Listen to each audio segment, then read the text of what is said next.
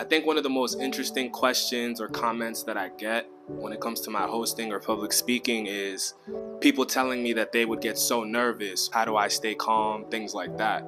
It's one of my favorite questions and comments to talk about because what in the world makes you think I'm not nervous? I find it so interesting that people believe that quality performances comes from a place of people not being nervous. What I like to explain is that nervousness and excitement are the same emotion. The difference between public speaking confidently and going up there and bumbling your words is that you're channeling the energy that comes from that nervousness into a different waterfall. If that excitement, nervousness is like flowing water, right?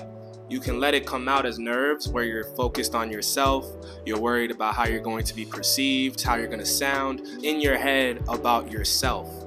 For me, whenever I'm about to go out and hit the stage, have a discourse with a bunch of people on a panel, or I'm just public speaking or presenting, I focus on my message and I focus on my audience. And the reason I can transform my nerves into excitement because I don't focus on myself anymore. I focus on making sure that I can deliver the message, being able to accomplish the assignment that was given to me. As soon as you get too in your own head about things, you're not giving your full self. No matter what, though, no matter what. I've done over 100 shows, done stages of 10,000 plus. I've also done rooms of 10 people. Nerves are gonna be there regardless. You feel me? That emotion is gonna come.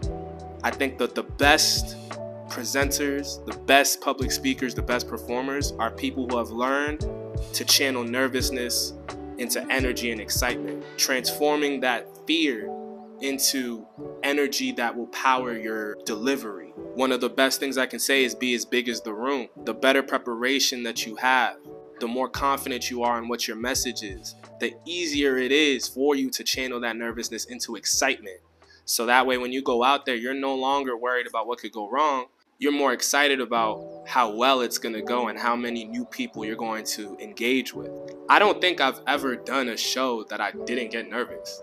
Nervousness is a part of the game. Don't look at that as such a negative emotion.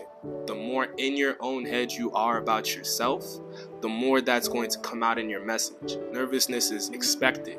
When you change how you're looking at what you're nervous about, it's up to you to turn nervousness into excitement, to make that excitement confidence, make that confidence a deliverable message, and make that message digestible.